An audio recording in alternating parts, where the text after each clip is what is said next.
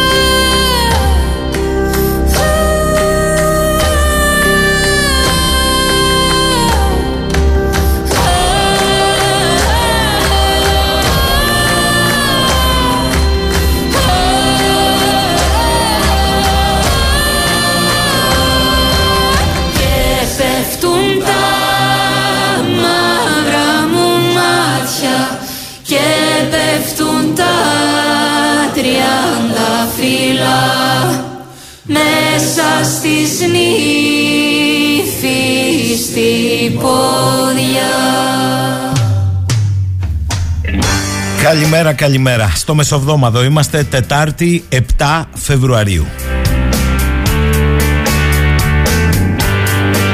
Θα ξεκινήσω με το μήνυμα του φίλου μου του Δήμου σήμερα. Αν μάζευε υπογραφές ο Ντάιζελ Μπλουμ να μας στείλει όλους μαζί με ένα τρένο ταξίδι, όλα τα κεντρικά ΜΜΕ θα τον περίμεναν στο αεροδρόμιο και όχι μόνο θα φώναζαν κιόλας γερούν γερά, τώρα όμως που οι πολίτες μαζεύουν υπογραφές για δολοφονία των τεμπών, για να πάνε στην τιμημένη τους Ευρώπη στο Βατικανό του Ευρωκοινοβουλίου, στο φθείο βρέφος που όλοι αυτοί πίνουν νερό στην υγεία του γερούν γερά, δεν έχουν ούτε αναφορά. Όταν δεν συμφέρει, ε, γίνονται αντιμνημονιακοί οι Μερκελοταλιμπάν, όταν δεν συμφέρει μόκος στη στρούγκα. Είναι γελίο αυτό που κάνουν, όμως γιατί μαζεύονται οι υπογραφές και μπράβο στον κόσμο που δεν ξεχνά. Ας γίνει λοιπόν δικαστήριο με αυτές τις συνθήκες να ντραπεί και η ντροπή. Όλοι οι δολοφόνοι, λέει ο Δήμος, όλα τα λεφτά. Εμείς λέμε Δήμο change.org διαγώνιος τέμπη. Συνεχίστε να υπογράφετε. Και η αλήθεια είναι ότι στην Ελλάδα έχουμε καταφέρει να βάζουμε τον εκμαυλιστή να δικάζει τον εκμαυλισμό που διέπραξε ο ίδιος και να περιμένουμε με αγωνία την ετοιμιγορία και τη δικαίωση του θύματος. Κάνουμε και χαρές και φωτογραφιζόμαστε. Ωραίο αυτό χθες. Το είπε η Ράδιο Αρβίλα, ήταν ωραίο. Όμως φωτογραφία μπροστά στο θησαυροφυλάκιο της Τράπεζας Ελλάδος με όλα τα μωρά στην πίστα πάνω τους επισήμους θύμιζε Κάζαντε Παπέλ. Εντάξει. Αλλά εγώ θέλω να σας πω κάτι άλλο. Ο διοικητής Τραπέζης Ελλάδος ανακοίνωσε εγκαινιάζοντας το ανακοινισμένο εθνικό θησαυροφυλάκιο ότι το 47% του χρυσού της Ελλάδας φυλάσσεται στην Ελλάδα. Το 29% στις Ηνωμένες Πολιτείες, το 20% στο Ηνωμένο Βασίλειο και 4% στην Ελβετία. Συνυπογράφω λοιπόν αυτό που λέει ο πρέσβης επιτιμή Λεωνίδας Χρυσανθόπουλος. Συνεπώς λέει ο πρέσβης, το 53% του χρυσού της χώρας βρίσκεται εκτός Ελλάδας. Λαμβανομένου υπόψη την ευκολία με την οποία οι Ηνωμένες Πολιτείες και Ηνωμένο Βασίλειο κατάσχουν χρήματα τρίτων κρατών που φυλάσσονται εκεί, για παράδειγμα Βενεζουέλα-Ρωσία, καλό θα ήταν, λέει ο πρέσβης, να αρχίσει η δύσκολη διαδικασία επιστροφής στην Ελλάδα του χρυσού της. Σήμερα μπορεί να έχουμε φιλικές σχέσεις με τα κράτη αυτά, Αύριο όμως ποιος ξέρει. Ο Φιντάν πάει στη Λιβύη, παιδιά, και πάει στο σύντροφο Χάφταρ με τον οποίο εμείς είχαμε την αντίπραξη στην κυβέρνηση της Τρίπολης. Καταλάβατε. Και όπως λέει και ο Νίκος, κλείνει τα μάτια λέει και τους φαντάζεσαι στρογγυλοκαθισμένους γύρω από ένα τραπέζι να χασκογελάνε. Είναι μακάκας ο λαός, δεν αντιδράει ό,τι και αν του κάνουμε. Αλλά τα πειραματόζωα είμαστε εμείς. Το τσουνάμι της ακρίβειας χτυπάει την τσέπη τη δική μας και όχι των οστρογόθων. Η κατάργηση των πανελλαδικών και η πλήρη ιδιωτικοποίηση παιδείας θα τις πληρώσουν τα δικά μας παιδιά και όχι τα εγγόνια των Βυσιγόθων. Οι αγρότες που κινητοποιούνται ενάντια στην κυβέρνηση φτιάχνουν τη δική μας σαλάτα και το δικό μας πιάτο και όχι του Ατήλα. Το ξύλο από τους πρετοριανούς του Υπουργείου Προστασίας του Πολίτη το τρώμε εμείς και τα παιδιά μας. Τι άλλο πρέπει να συμβεί για να τραβήξουμε την πρίζα και να αρχίσουμε να συζητάμε; Θα σας πω. Η Ελλάδα παραλύει μόνο όταν έχουμε έναν αγώνα Παναθηναϊκού Ολυμπιακού ή αν έχουμε κανένα reality. Πάνω απ' όλα παραλύει όταν φτάνει η στιγμή της κάλπης. Φταίνε αυτοί, φταίνε και οι άλλοι αντιπολιτευόμενοι. Ναι, φταίει και η αντιπολίτευση. Εδώ γίνεται κακός χαμός και ο άλλος πάει στα μετέωρα και φωτογραφίζεται στο μπαλκόνι με τα μπαλκόνια της κυρίας. Και ο τρίτος στη τάξη πολιτικός παράγοντας, η ελάσσονα μίζωνα αντιπολίτευση, μας εκτοξεύει τόνους Βρυξελών. Καλά πάμε. Με λίγα λόγια. Οι Σιριζέοι έχουν διχαστεί και είναι σε σχίσμα. Οι Πασόκοι νομίζουν ότι πιάσαν τον παπά από τα παπάρια και ράβουν κουστούμι για τη νύχτα που θα είναι δεύτερη. Και έμεινε το κουκουέ έρμο στον κάμπο στο μαγαζί γωνία κι αυτό. Την ίδια ώρα τα ματ μπουκάρουν στα πανεπιστήμια, μπουζουριάζουν φοιτητές με την ευλογία και μερίδες κοινής γνώμης, διότι σου λέει η κατάληψη είναι παράνομη πράξη. Η κατάληψη ποιών των φοιτητών στα πανεπιστήμια ή των αστυνομικών στα πανεπιστήμια. Απορία. Α, το είπε, το είπε ο άλλοτε υπουργός και βουλευτής, ο, ο Μάντης και προφήτης των F-16 στην Τουρκία. Το είπε ο Συρίγος, το είπε με ωραίο τρόπο, ότι και η κατάληψη ιατρικής σχολής στην Αλεξανδρούπολη γίνεται στο νοσοκομείο Αλεξανδρούπολης. Άρα επιφέρει αναστάτωση στο νοσοκομείο και αν δεν παίρνουν απολόγια, τελευταία ε, λέξη της μόδας είναι να μπουν τα μάτια. Για ακούστε. Ήθελα κάτι για την ιατρική σχολή, γιατί όταν είχαμε τον Κοσμήτωρα πριν από λίγο, μας είπε ότι, ότι είναι υποκατάληψη η ιατρική σχολή. Για πολλές. Ε, πάνω στην, ε, στην, πάνω στην, στην, στην, στην Κομωτινή, στην Αλεξανδρούπολη. Στην Μπράβο, Αλεξανδρούπολη και σωστά. επηρεάζεται. Πάρα πολύ και το πανεπιστημιακό νοσοκομείο εκεί. Ναι, εκ των πραγμάτων. Όταν, Αυτό είναι θέμα. Είναι επειδή πολύ συνεπάρχουν ε, πανεπιστήμιο και η, πανεπιστή... η ιατρική σχολή του Πανεπιστημίου, του Δημοκρατίου Πανεπιστημίου, είναι μέσα στο περιφερειακό νοσοκομείο Αλεξανδροπόλεως. Οπότε είναι φυσιολογικό να επηρεάζεται. Πρέπει να καταλάβουμε κάποια στιγμή. Πιστεύετε ότι πρέπει να υπάρξει εκεί και εκεί αστυνομική επέμβαση; Ε, πρέπει να καταλάβουμε κάποια στιγμή ότι οι καταλήψεις δημοσίου χώρου είναι παράνομη πράξη. Τελεία. Δεν είναι κάτι που μπορεί να γίνεται ανεκτό σε κάποιες περιπτώσεις και σε κάποιες άλλες δεν μπορεί να γίνει ανεκτό. Είναι μία παράνομη πράξη. Άρα εδώ τώρα, επειδή είναι υποκατάληψη, θα πρέπει, πιστεύετε, θεωρείτε ότι θα πρέπει να παρέμβει Δεν ξανά μπορώ η να σας αστυνομία; πω από την Αθήνα ποιες είναι οι ακριβείς συνθήκες και τι γίνεται εκεί πέρα και αν μπορούν να φύγουν οι καταληψίες με παρέμβαση των ίδιων των πανεπιστημιακών αρχών ή αν τα πράγματα είναι πιο έντονα και θα πρέπει να χρειαστεί παρουσία αστυνομίας. Πάντοτε είμαι υπέρ των ήπιων δράσεων. Δηλαδή δεν χρειάζεται να καταφεύγεις κάθε φορά στην αστυνομία, μπορείς να τα βρεις και με άλλους τρόπους. Αν όμως δεν υπάρχουν άλλοι τρόποι για να λύσεις μια κατάληψη, ναι, η αστυνομία Μάλιστα. είναι η λύση. Μάλιστα. Άρα λοιπόν λέτε ότι. Ναι, η αστυνομία είναι η λύση. Άμα δεν έχει γιατρούς στο νοσοκομείο, δεν τους έχεις προσλάβει. Άμα δεν έχει κρεβάτια, δεν έχει αναισθησιολόγους, δεν έχει κλινοσκεπάσματα, είναι λύση η αστυνομία. Λέω να ξεκινήσουμε από εκεί. Πώς το βλέπετε εσείς, Τα μπλόκα των αγροτών απλώνονται σιγά σιγά σε όλη τη χώρα. Πλην Κρήτης. Την τιμή τη σώζουν τα στερούσια και τα χανιά. Η κυβέρνηση λέει ότι διάλογο κάνω τώρα, τώρα κάνω, αλλά θα έχετε ανοιχτούς δρόμους. Και μοιράζει το non-paper με τα μέτρα που έχει πάρει 5,5 χρόνια. Είναι ανάθεμα αυτοί δεν καταλαβαίνουν ότι έχουν αλλάξει τα πράγματα 5,5 χρόνια οι αγρότες; Ότι έχει καλυτερέψει η ζωή τους, ότι δεν είναι πια κολίγες, ότι δεν είναι από το πρωί μέχρι το βράδυ στο χωράφ, αλλά πίνει και καφέ. Και τι καφέ, φρέντο, εσπρέσο, καπουτσίνο. Δεν τα λέω εγώ. Τα λέει ο βουλευτής Χαλκιδικής πρώην νομάρχης περιφερειάρχη, δεν θυμάμαι τι ήταν. Ο κύριος Ιωάννης Γιώργος. Για ακούστε τι λέει στου αγρότες. Αν δείτε τα αιτήματά μας πριν 30 χρόνια και αν δείτε και τα τωρινά μας αιτήματα, δεν έχει αλλάξει ούτε ένα σίγμα. Τίποτα δεν έχει δημιουργηθεί. Εγώ πιστεύω δεν υπάρχει πολιτική βούληση. Εγώ νομίζω ότι σαφέστατα και έχει βελτιωθεί. Και θα σου πω το γιατί. Κάποτε τον αγρό τον έβρισκα καπιτάκι στο κουρά, σήμερα τον βρίσκω και μια ώρα στο καφενείο. Παράδειγμα λέω. Τι θέλω να πω; Σίγουρα η ζωή μας παιδιά δεν είναι όπως ήταν πριν από 20 χρόνια. Δεν είναι όπως είναι ε, πριν 20 χρόνια. Πάτε και μια ώρα στον καφέ. Παράδειγμα λέω. Αυτός είναι ο διάλογος που γίνεται; Αφού πάτε μια ώρα για καφέ, τι κλείνετε τη δρόμη. Κατά τα άλλα στη δημόσια σφαίρα είναι θέμα συζήτησης το σινιέ μπλουζάκι από που το πήρε του κασελάκι πάνω στο τρακτέρ. Διότι ως γνωστόν οι άλλοι κυβερνώντες είναι άνθρωποι του μόχθου. Κασελάκης δεν είναι. Και μετά βγαίνει ο Περιφερειάς Θεσσαλίας και λέει η ζωή μας δεν είναι πείραμα. Η Θεσσαλία δεν είναι πείραμα, λέει ο Κουρέτας, σε συνέδρια για να κάνετε papers. Η Θεσσαλία είναι η ζωή μας. Είναι τα χωράφια μας που δεν γνωρίζουμε ακριβώς με τι χρήματα και τι πόρους θα τα ξανακαλλιεργήσουμε. Αχ παιδιά. Να σας το πω εγώ έτσι όπως το καταλαβαίνω. Τουλάχιστον μέχρι το 19 η ζωή ήταν πιο απλή. Έφταιγε ένας για όλα. Τώρα δεν τους προλαβαίνεις.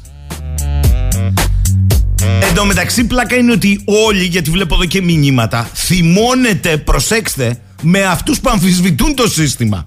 Όχι με αυτούς που ρίχνουν ξύλο. Σε κάθε πράξη. Με άλλα λόγια, δεν, δεν θυμώνουμε με τη μορφή κάθε εξουσίας, α, ούτε με αυτούς που μας την ξεσκίζουν τη ζωή, αλλά με αυτούς που κάτι πάνε να πούν. Σήμερα είναι φοιτητές, αύριο είναι οι αγρότες, μεθαύριο είναι οι υγειονομικοί. Καλά πάμε.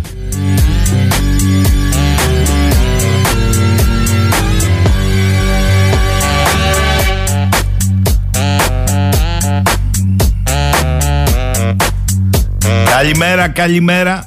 Στη φίλη μου τη Βίκη της είπα ότι κάτι θα διάβαζα σήμερα, θα το πάω για αύριο. Δεν με καλύπτει ο χρόνος. Είναι μια συγκλονιστική επιστολή από τη Γάζα. Θα τη διαβάσω αύριο.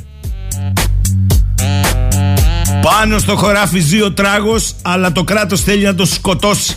Βασικό σύνθημα στις κινητοποιήσεις των Ιταλών αγροτών. Η κατσίκα έχει γίνει το σύμβολο διαμαρτυρίας μέσα στη Ρώμη.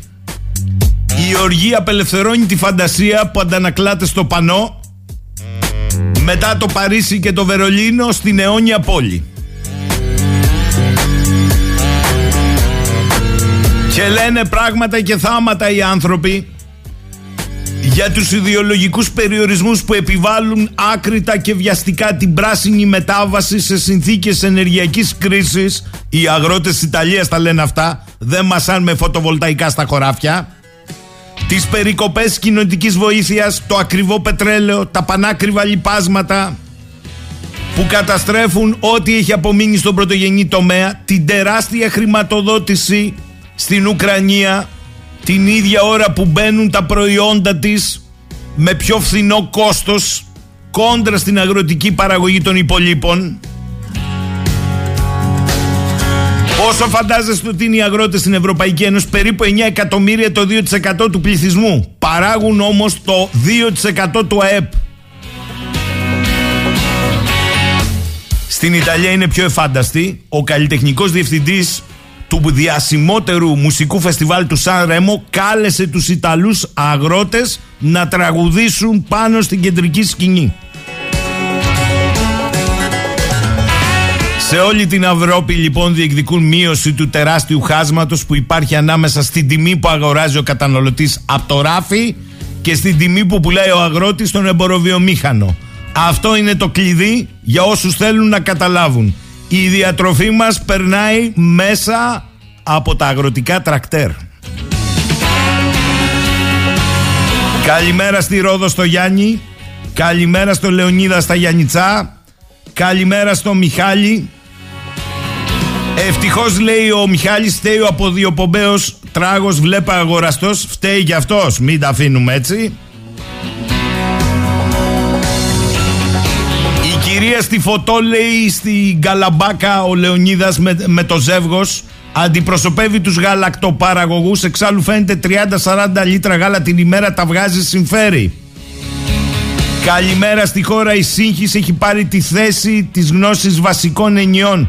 Το δημόσιο έχει ταυτιστεί με το κρατικό και συνεπώς αυτό ανήκει κάθε φορά όχι στο Δήμο αλλά σε αυτούς που κατέχουν το κράτος λέει ο Νίκος Οπότε συνεπάγεται πως κανείς εκ του Δήμου δεν μπορεί να κάνει κατάληψη στο δημόσιο και αν τον πράξει τότε το κράτος τον βαράει μέχρι να φύγει. Η Βίκη μου στέλνει μήνυμα, Βίκη μου αύριο το, το γράμμα σου είναι συγκλονιστικό αλλά αύριο. Στη Σιτία την περασμένη Κυριακή κόψαν τη, στην τοπική της Νουδού παρουσία του άλλοτε Υπουργού την πίτα. Ταυτόχρονα είχε μόλις κλείσει η παθολογική του νοσοκομείου και κανείς δεν πήγε να διαμαρτυρηθεί έξω από το ξενοδοχείο. Ανταυτού αποφάσισαν να γράψουν μια επιστολή διαμαρτυρίας. Μήπως τελικά καλά μας κάνουν; Ο Σάκης λέει εγώ κουκουέ είμαι ας πρόσεχε Σάκη. Δεν το έχω κρύψει ποτέ. Δεν έχω πει ποτέ κάτι κακό. Τόσο δεν γίνεται εδώ γίνεται του κοτρούλιο ο γάμος και να μην δίνουν τουλάχιστον ρυθμό στον κόσμο. Δεν το καταλαβαίνω. Τα λέω όλα. Ο Γιάννης λέει έχει αλλάξει η ζωή μας ενδοκογενειακή βία, βιασμοί και έχουμε θέμα το γάμο των ομόφυλων ζευγαριών.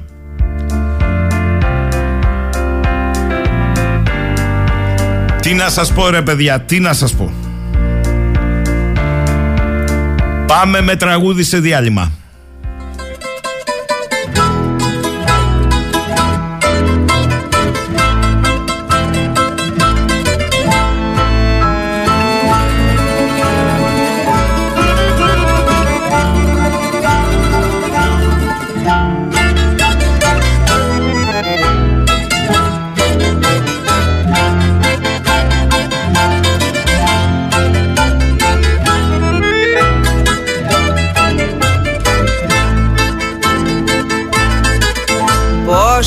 Ζητάς, πόσα ζητάς για να μου δώσεις.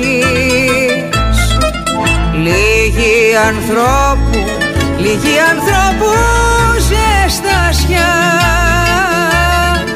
Πόσο ακριβά, ακριβά θα με χρεώσεις. Για να αγορά, για να αγοράσω μια ματιά Δούνε λαβή και το ευσύν εμπόροι το πουλάνε.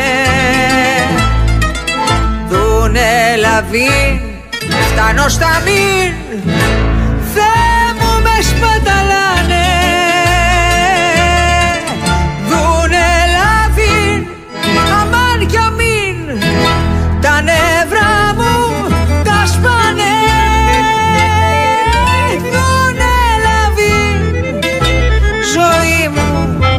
που σε πάνε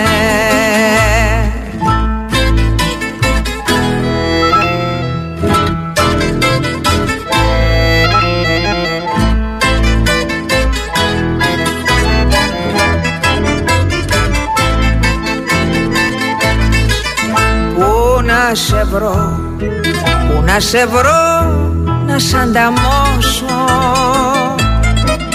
Μέσα σε τούτη, μέσα σε τούτη τη σιωπή Πού να βρω αγάπη, πού να βρω αγάπη να σε σώσω. Μου την εξώ, μου την εξόδεψες κι αυτή.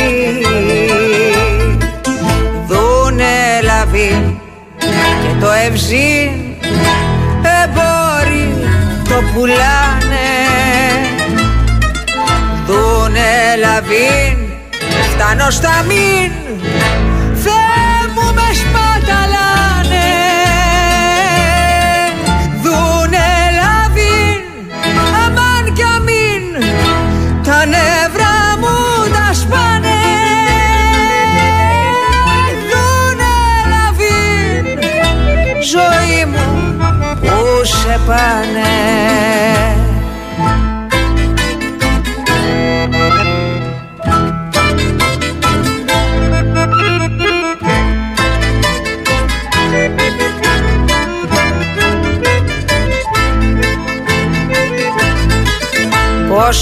ακριβά Πόσο ακριβά θα με πιστώσεις. Το λάθος να, το λάθος να σε πιστευτώ Πως η ζωή, πως η ζωή θα μ' ακυρώσεις. Πρώτου μαλά, πρώτου μ' αλλάξεις το γραφτό. Δούνε λαβή και το ευσύν εμπόροι το πουλάνε. Δούνε λαβή φτάνω στο αμήν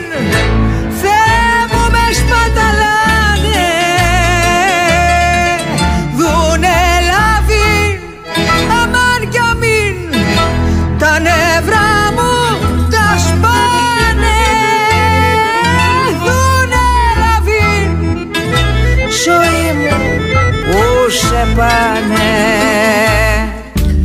Εδώ είμαστε, 10 και 34. Λέει ο Παναγιώτης καλημέρα. Α, Παναγιώτης, είσαι Σιριζέο, εσύ μου φαίνεται. Βγάζει ο Κασελάκης στο Think Tank παιδείας με απίστευτα λέει ιδιογραφικά. Γράφει για τη συγκάλυψη του εγκλήματος των τεμπών στην εξεταστική και η είδηση είναι η φωτογραφία στα μετέωρα. Δεν έχουμε σασμό σαν κοινωνία αρκεί να μην ενοχλούμε το σύστημα και τα παπαγαλάκια του. Παναγιώτη, καλά τα λες και τα υπόλοιπα, αλλά να σου πω μία ένσταση που έχω. Καλά, ρε παιδί μου, γίνεται το σώσε. Εσύ πας στα γκαλαμπάκα και στα μετέωρα και βγαίνεις τέτοια φωτογραφία. Ξύνεσαι στην κλίτσα του Τσοπάνου. Τι να κάνουμε τώρα; Και η άλλη αντροχωρίστρα στη μέση. Ο Θάνος, καλημέρα λέει. Τόσες μέρες τα ακούω για τους αγρότες και θέλω να το γράψω. Επειδή κατάγομαι και έχω μεγαλώσει στην περιοχή της Καρδίτσας, ξέρω αρκετό κόσμο και είμαστε φίλοι στα κοινωνικά δίκτυα. Πέρυσι στα μπλόκα της Λάρισας ήταν τα ίδια άτομα που λίγο καιρό μετά βαρούσαν παλαμάκια στην ομιλία του Πρωθυπουργού στη Λάρισα που τους έταζε πράγματα. Λίγο πριν τις εκλογές, αρκετοί από αυτούς ήταν ακόλουθοι του τοπικού πρώην Υπουργού στις ομιλίες του, οπουδήποτε και αν γίνονταν αυτές και μάλιστα το κινητοποιούσαν στα μίντια. Φέτος πάλι στα μπλόκα να το παίξουν επαναστάτες απέναντι στο σύστημα, το οποίο στήριζαν με τόσο πάθος πριν από λίγους μήνες. Δεν θα αργήσουν όμως να εξαπάνε στο γραφείο του πρώην Υπουργού όταν θα θελήσουν κάποια χάρη. Και με τον αστιφύλαξ και με τον χωροφύλαξ. Θάνο, έτσι είναι όπως τα λες. Δεν έχω εγώ καμία αμφισβήτηση. Εσύ ξέρεις καλύτερα. Η ανάγκη σε βγάζει όμως. Μην το ξεχνάς, η ανάγκη. Η Μαρία από την Αθήνα λέει καλημέρα για τις καταλήψεις. Μιλώντας, κινούμαστε στα άκρα. Η βία από την πολιτεία, η βία από τους φοιτητές με ομοιρίες και καταστροφές. Κομματοκρατία και στις δύο περιπτώσεις. Θύμησέ μας τον προπολογισμό για παιδεία, υγεία, κοινωνικό κράτος. Κάτω από τα τάρταρα. Γιατί τα τρία παραπάνω αλλάζουν ακόμη από τις κυβερνήσεις και δεν είναι ζητήματα του κράτους με αληθινά ανεξάρτητες και υγιώς τηλεχωμένες επιτροπές και πριτανίες. Βλέπε Γαλλία, γιατί σου είπε κανένας Μαρία ότι το κράτος είναι ουδέτερο. Αυτό είναι προτεσταντική αντίληψη. Πήγαινε στη Γερμανία όπου το κράτος είναι ο μεγάλος μπαμπάς. Τάχα μου δήθεν. Από την άλλη, πόσο ακριβείς στα πίτουρα είμαστε, δεν σε μαλώνω Μαρία μου, τη γνώμη μου λέω, και πόσο φθηνή στο στάρι. Σοβαρά, ε. Είναι αυτό που λέμε αγάπα το βιαστή σου και σε βιάζει.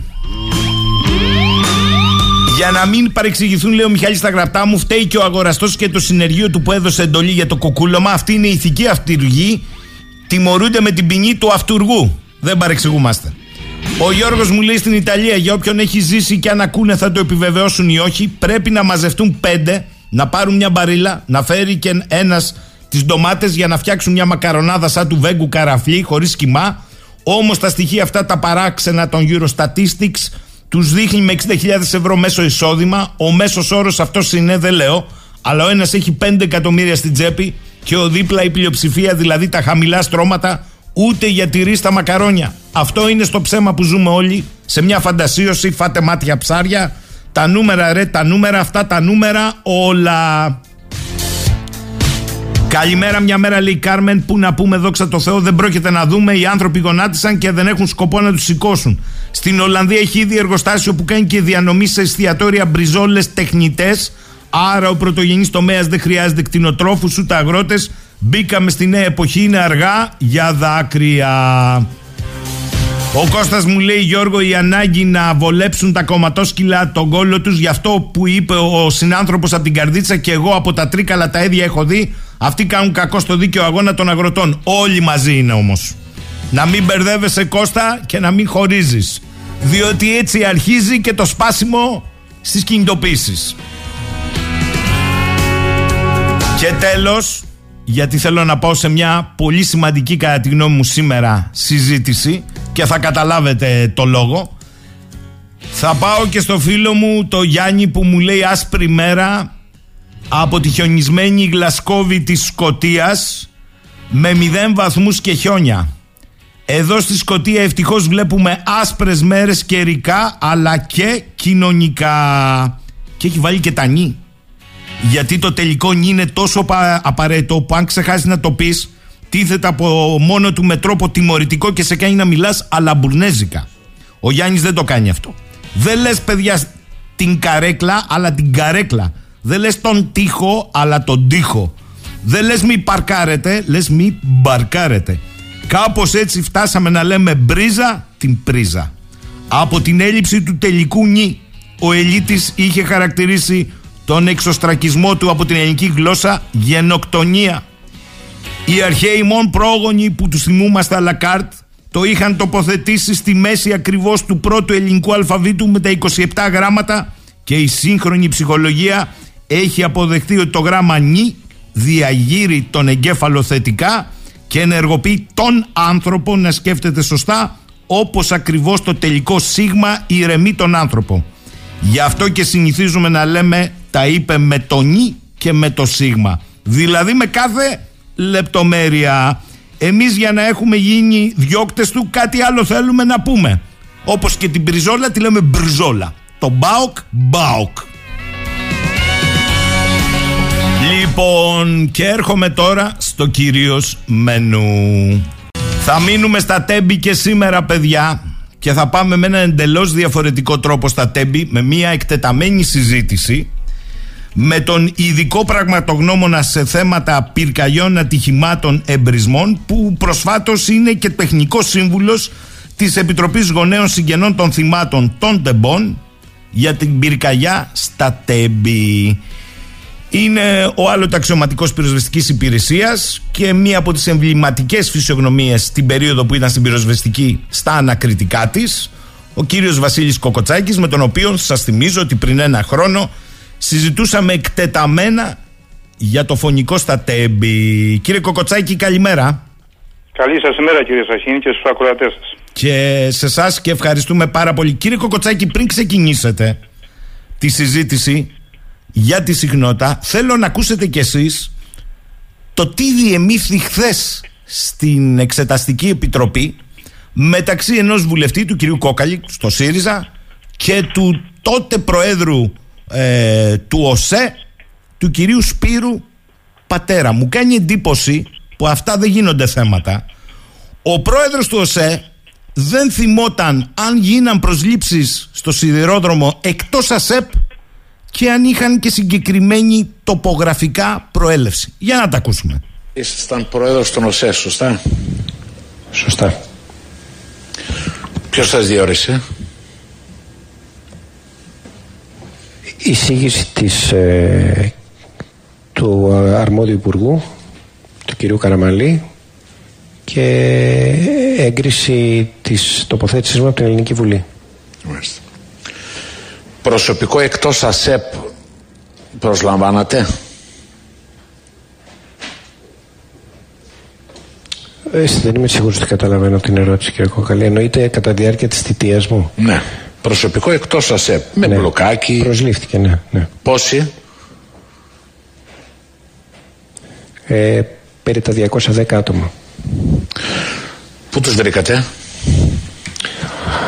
Την απάντησα την ερώτηση προηγουμένως με ερώτηση κυρία Αποστολάκη. Ε, σε συνεννόηση με την Ομοσπονδία της Διευθύνσης και όλο το δυναμικό του ΟΣΕ ζητήθηκε να συλλεχθούν άνθρωποι οι οποίοι θα ήταν διατεθειμένοι να εργαστούν στον οργανισμό ε, και στη συνέχεια τηρήθηκαν όλες οι διαδικασίες μέσω επιτροπών αξιολόγησής τους, συνεντεύξεων και προσόντων με τα οποία θα, προσληφ, θα είχαν προσληφθεί αν είχε ακολουθηθεί και η διαδικασία του ΑΣΕΠ. Ξέρετε ποιες περιοχές είναι, θυμάστε, γεωγραφικά; Όχι ειλικρινά καθόλου κύριε Κόκαλη. Πάρα πολλοί είναι από τις αίρες. Τυχαία προφανώς. Δεν, δεν το θυμάμαι. Μάλιστα. Αυτό είναι. Ο πρόεδρος του ΟΣΕ δεν θυμάται αρχικώ αν προσέλαβε εκτός ΑΣΕΠ με μπλοκάκι. Μετά δεν θυμάται και γεωγραφικά την προέλευση. Εντάξει, περνάνε και τα χρόνια. Κύριε Κοκοτσάκη, ωραία πάμε και στην Επιτροπή, ε. Μια χαρά. Μια χαρά. Το δεύτερο που θέλω να σας ρωτήσω, λέει κάτι για τον ειδικό πραγματογνώμονα σε θέματα πυρκαγιών ατυχημάτων που είναι και τεχνικός σύμβουλος των ε, συγγενών των θυμάτων στα τέμπη το γεγονός ότι έστω και ένα χρόνο μετά η εισαγγελέας πρωτοδικών Λάρισας άσκησε ποινική δίωξη σε βάρος του πρώην Περιφερειάρχη Κώστα Αγοραστού για τον μπάζωμα. Ο κύριος Αγοραστός βέβαια απάντησε ότι εκτελούσα εντολές άλλων διότι έγινε μια σύσκεψη λέει, αστυνομίας, πυροσβεστικής πολιτικής προστασίας, υπουργών και λοιπόν και πάρθηκε η απόφαση για τον μπάζωμα για να πατήσουν οι γερανοί. Σας λέει κάτι ε, αυτή η δίωξη. Βασικό καθήκον των ενεργούντων την προανάκριση και την ανάκριση είναι η προστασία και διασφάλιση του χώρου των ερευνών μέχρι να ολοκληρωθεί η έρευνα. Αυτό προβλέπεται στις ε, διατάξεις της ποινικής δικονομίας και είναι ε, βασικό καθήκον. Δεν υπάρχουν εξαιρέσεις σε αυτό. Στα 22 χρόνια που εγώ παράδειγμα συμμετείχα στην έρευνα ως πραγματογνώμονας ή ανακριτικός ε, ουδέποτε διανοήθηκε κάποιος να αλλοιώσει τη σκηνή της έρευνας μέχρι να ολοκληρωθεί αυτή η έρευνα. Εάν ε, για κάποιο λόγο απαιτεί το να γίνει κάποια παρέμβαση, τότε αυτή υποχρεωτικά ε, υπάγεται σε ορισμένους κανόνες. Ε, συντεταγμένα ε, και παρουσία των ενεργούντων την ανάγκη των πραγματογνωμόνων κλπ. Οτιδήποτε δηλαδή απαιτηθεί να μεταφερθεί ή να αλλάξει θέση, αναφέρομαι εδώ στην περίπτωση που είπε ο κύριος Φαλάρα στην κατάθεσή του ότι για επιχειρησιακούς λόγους έπρεπε να γίνει καμία παρέμβαση.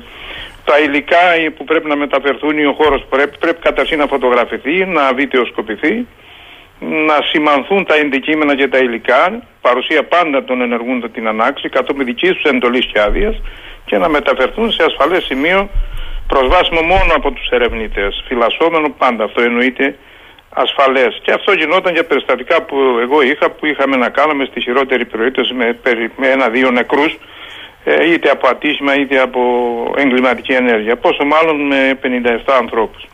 Όσον αφορά την ε, εξέλιξη, είναι μια θετική εξέλιξη με την έννοια ότι κάτι αρχίζει να κινείται, αλλά πάρα πολύ καθυστερημένη. Και αυτός πιθανόν ο κύριος Αγοραστός, ο κύριος ο πρώην Περιφερειάρχης, ε, με τα προηγούμενα που ανέφερα θα, πρέπει, θα είναι ένας από τους υπεύθυνους. Ναι, αλλά ο ίδιος λέει ότι εγώ εκ, ε, εκτέλεσα εντολές άλλων. Λογικό. Λογικό. Αυτό, Δεν μου λέτε η επίχωση είναι παράβαση καθήκοντος. Ε, παράβαση καθήκοντος ε, δεν ξέρω αν είναι στον κύριο Αγοραστό. Αν είναι η παράβαση καθήκοντος. Είπα προηγουμένως ότι η επίχωση, η επίχωση, η αλλίωση δηλαδή ναι, ναι. Κοινής, ε, θα πρέπει να ερευνηθεί αν έγινε μετά από έγκριση. Δηλαδή αν ζητήθηκε, αν ο ίδιος παρενέβη παράνομα και το έκανε αυτό, δηλαδή χωρίς να ενημερώσει κάποιον ή αν πήρε έγκριση είτε δια ε, της τυπικής διαδικασίας είτε δια της ανοχής. Ε, και ξέ- οι δύο περιπτώσεις ελέγχονται και διώκονται. Ξέρετε, επειδή το ξέρετε, εσείς καλύτερα, Αντρίο Πεσούς Πασανίρ ξυλεύεται. Χωρίς να Λογικό. σημαίνει ότι άμομος. Όμως εδώ δεν πρέπει να απαντηθεί τι καθήκον παρεύει τελικά. Αν το έχει κάνει παράβαση καθήκοντος, τι καθήκον έχει πάρει; Ε, Φαντάζομαι ότι στη διάταξη με την οποία του ασκήθηκε ποινική δίωξη θα αναφέρεται λεπτομερώς το καθήκον το οποίο παρεύει.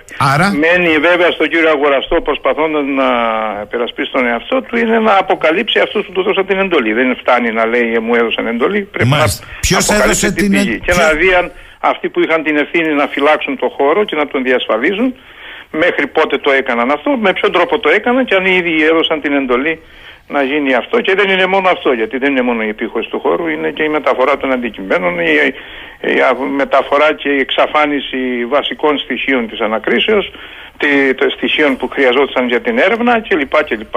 άρα κύριε Πάρα Κο- πολλά. Κο- Κοτσάκη, εδώ πρέπει να, αν το έχουν δώσει εντολή, να μας πει ποιος έδωσε την εντολή, ποιος είναι ο ηθικός αυτούργος. Είναι πλημέλημα ή κακούργημα η αλλίωση ενός συμβάντος τόσο συγκλονιστικού αισθη- συναισθηματικά αλλά και πρακτικά με 57 επισήμως νεκρούς. Αυτό εξαρτάται πάντα εκ του αποτελέσματος. Δηλαδή, αν αυτό το οποίο επιχείρησε ο άνθρωπος, ο, ο, ο κατηγορούμενος, ο όποιος κατηγορούμενος για το οποίο ασκείται η δίωξη, ε, εκ του αποτελέσματος, δηλαδή αν αυτό το οποίο έκανε το έκανε με τη γνώση του, το έκανε σκόπιμα, το έκανε με τη λογική ότι ήθελε να κρύψει κάτι, ή το έκανε από αμέλεια και και στην εκτέλεση κάποιας εργασίας και εκ του αποτελέσματο αν τελικά αυτό που έκανε δυσκόλεψε ή τελικά ε, ματέωσε κάποια έρευνα ε, ή δεν έγινε αυτή η έρευνα.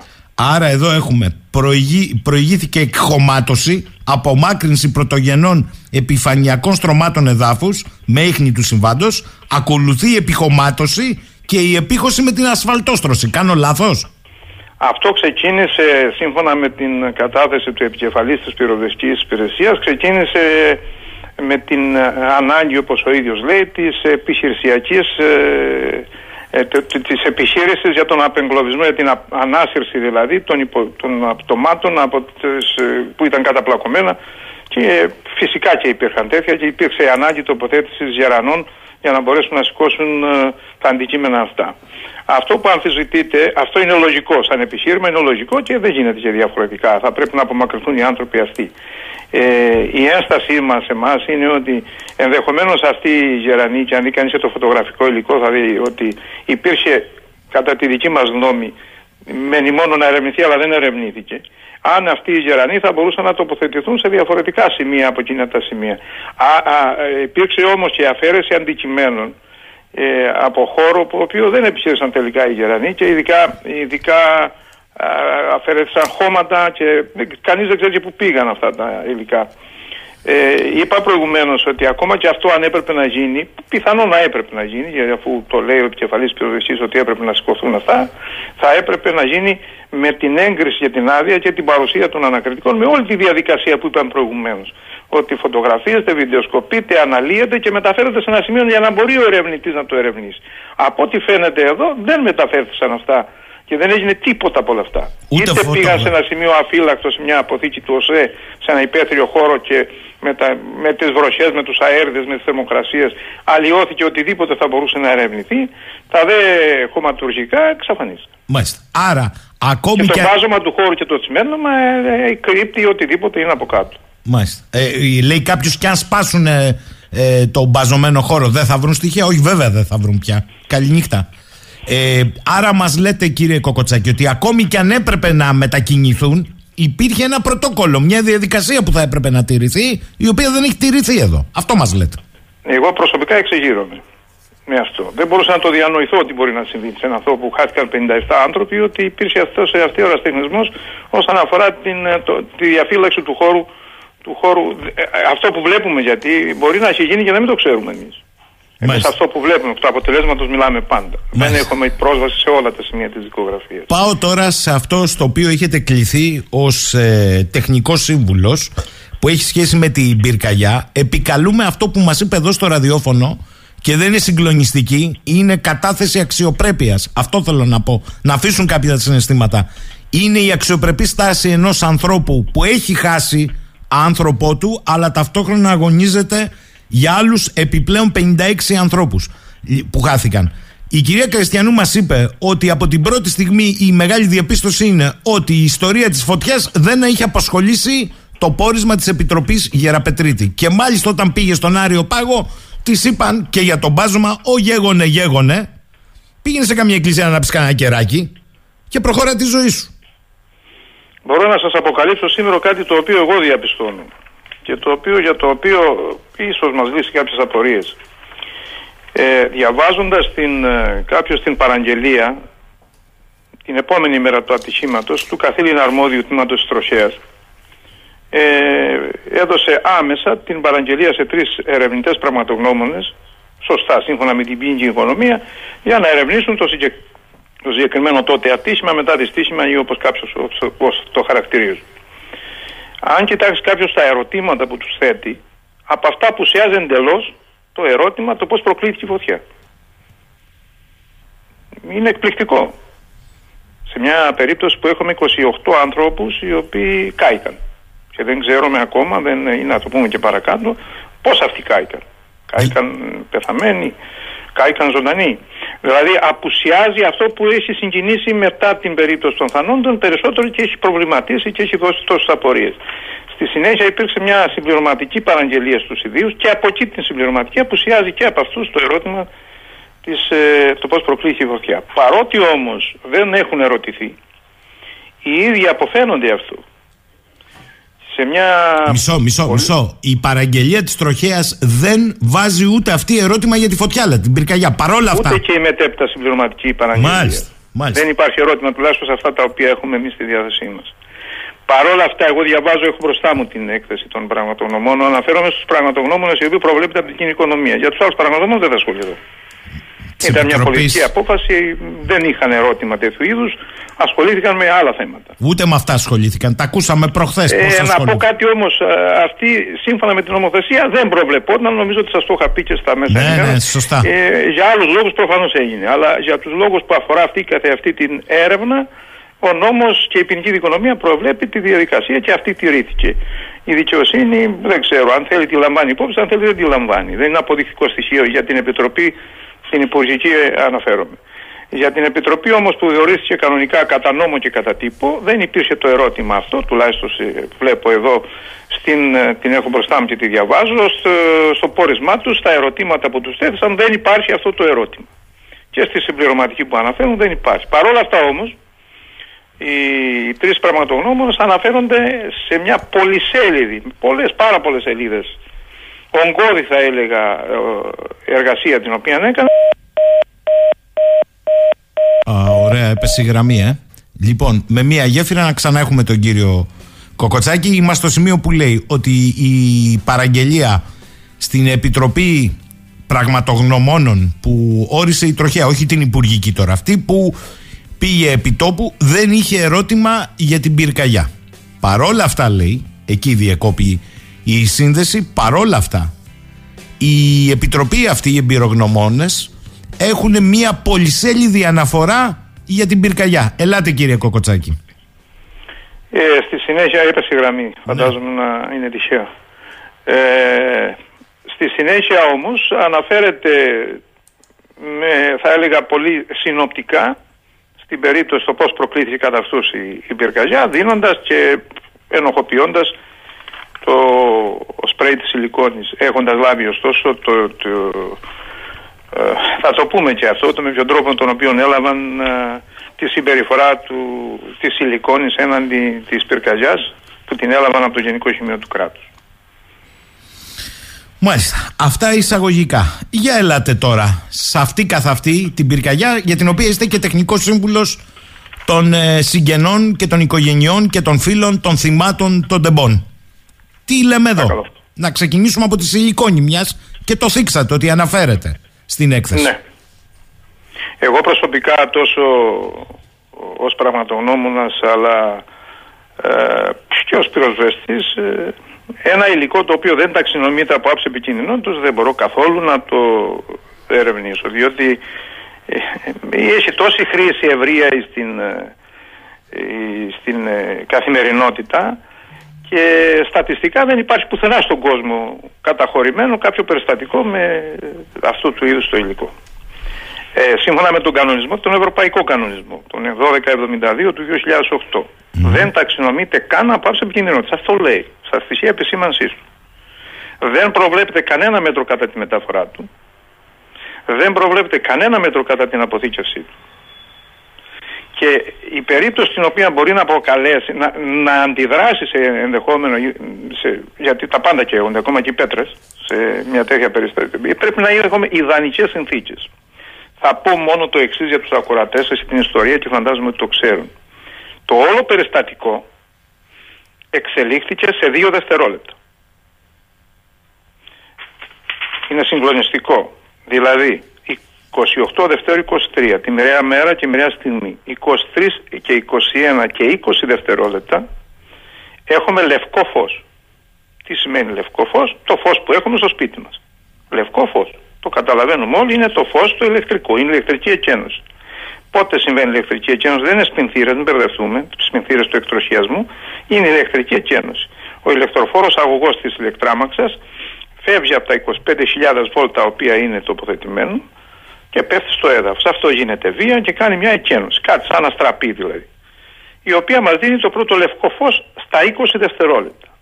Το όλο φαινόμενο ολοκληρώνεται στα 18 δευτερόλεπτα. Το όλο φαινόμενο ολοκληρώνεται στα 20 δευτερόλεπτα.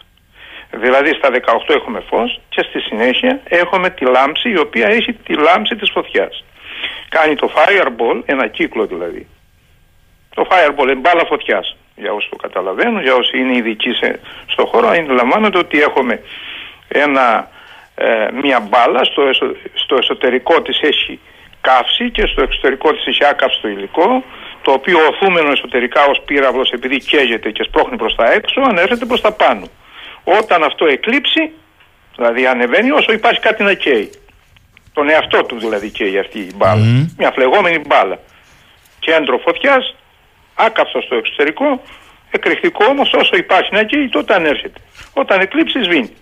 Και πότε σβήνει όταν δεν έχει τίποτα άλλο να κάψει. Αντιλαμβάνεστε ότι το ε, 7 τόνοι, 7 τόνοι που ήταν ε, κατά δήλωση των υπευθύνων ε, το, η σιλικόνη δεν μπορεί να αναχθεί σε θερμοκρασία ε, αναφλέξεως που υπερβαίνει τους 400 βαθμούς μέσα σε 2 δευτερόλεπτα 7 τόνοι να σπάσει, να διασυθεί, να μπει, να κάνει κρυφτικό μείγμα και να φτάσει σε ιδανικές συνθήκες και να γεμίσει και ο χώρος έλαιο υλικών. Γιατί σε όλα τα δείγματα και στα 25 πλήρω του σημείου του κράτους υπάρχει έλαιο υλικών και τώρα και εκεί να πάνε να ξανασκάψουν πάλι, πάλι έλαιο υλικών. Αυτό που σημαίνει ότι ένα κομμάτι επιλέχθηκε να εξατμιστεί και το άλλο δεν εξατμίστηκε. Άρα ε, ψάχνουμε για ένα υλικό το οποίο όλος τυχαίως βρέθηκε στα περισσότερα των δειγμάτων. Α, διαβάσαμε και ακούσαμε όλοι για το ξυλόλιο. Μισό λεπτό, πριν πάτε εκεί. Άρα η σιλικόνη για εσά, στην οποία έχουν επικεντρωθεί μετά την ανάλυση του χημείου του κράτους, που δεν είναι μόνο αυτό, ε, είναι ο λάθος δρόμος. Να το πω έτσι. Ε, τις περισσότερες φορές στην έρευνα πρέπει να ψάχνουμε αυτό που δεν φαίνεται. Μάλιστα. Αυτό που φαίνεται δεν είναι πάντα η έρευνα. Το δεύτερο που θέλω να πω και εσείς το γνωρίζετε, αλλά αν το γνωρίζουν και οι ακροατές, είναι ότι μας έστειλε ένα βίντεο από το Houston, το Τέξας, ο καθηγητής εκεί προηγμένων μαθηματικών, ο κύριος Μανώλης Δασκαλάκης, στο βίντεο που μας έστειλε, μας λέει ότι έκανε μια ειδική επεξεργασία, διότι διαπίστωσε ότι το βίντεο που παίξαν όλοι από τη σύγκρουση δεν είναι το αυθεντικό της κάμερας ασφαλείας, αλλά αυτό που μοιράστηκε από τη δημόσια τηλεόραση σε όλα τα κανάλια. Το οποίο είναι πειραγμένο. Μάλιστα. Και αυτό φαίνεται, λέει ο κύριος Δασκαλάκης, από την ανάλυση που έκανε, από το μέγεθος του αρχείου. Το βίντεο λοιπόν που ο ίδιος επεξεργάστηκε, θα σας φανεί περίεργο, έκανε μια ειδική επεξεργασία σε αυτό που έπαιξε η ΕΡΤ και την έκανε, λέει, όχι για αισθητικούς λόγους, αλλά για να μπορέσει να δει τι προκάλεσε η θερμική έκρηξη μετά τη σύγκρουση. Όταν δούμε τη στιγμή της έκρηξης από τη μέση του βίντεο και μετά, φαίνεται ότι υπάρχει μια πρώτη έκρηξη ηλεκτρική καθαρά και το καταλαβαίνουμε από το μπλε που κυριαρχεί και αμέσως μετά στον ίδιο χώρο βλέπετε μια σχετικά μικρή φλόγα. Μετά γίνεται η πρώτη μεγάλη θερμική έκρηξη. Γιατί είναι θερμική, λέει ο κύριος Δασκαλάκης. Μας το δείχνει το χρώμα που κυριαρχεί το κόκκινο. Η λάμψη της είναι έντονη και σφαιρική, μικραίνει λίγο και μετά μεγαλώνει και στη συνέχεια ίσως ξαναμεγαλώνει και τελικά εκτονώνεται. Αυτό μας λέει ότι ακολούθησαν από το ηλεκτρικό σπινθήρα από τα καλώδια που έπεσαν εκρήξεις θερμικές τουλάχιστον δύο και αυτόν προηγήθηκε μια μικρή φωτιά που φαίνεται καθαρά. Αν το παίξετε καρέ-καρέ, θα τα αναρτήσουμε αυτά, ότι αρχικά η πρώτη σφαιρική φλόγα γίνεται μικρότερη και συνέχεια δυναμώνει η λάμψη, δεύτερη έκρηξη, ανάφλεξη και στο τέλος ίσως μια μικρότερη τρίτη έκρηξη και μετά συνέχεια φαίνεται πως εκτονώνονται τα, όρια, τα αέρια της έκρηξης. Τα πράσινα μπλε ορθογόνια προκύπτουν από τη συμπίεση, είναι αποτέλεσμα του ΙΤΑ 264. Επομένως, λέει ο ίδιος, μπορεί να μετέφερε κάτι η εμπορική αμαξοστοιχεία που δεν φαίνεται να δηλώθηκε; Ερώτημα.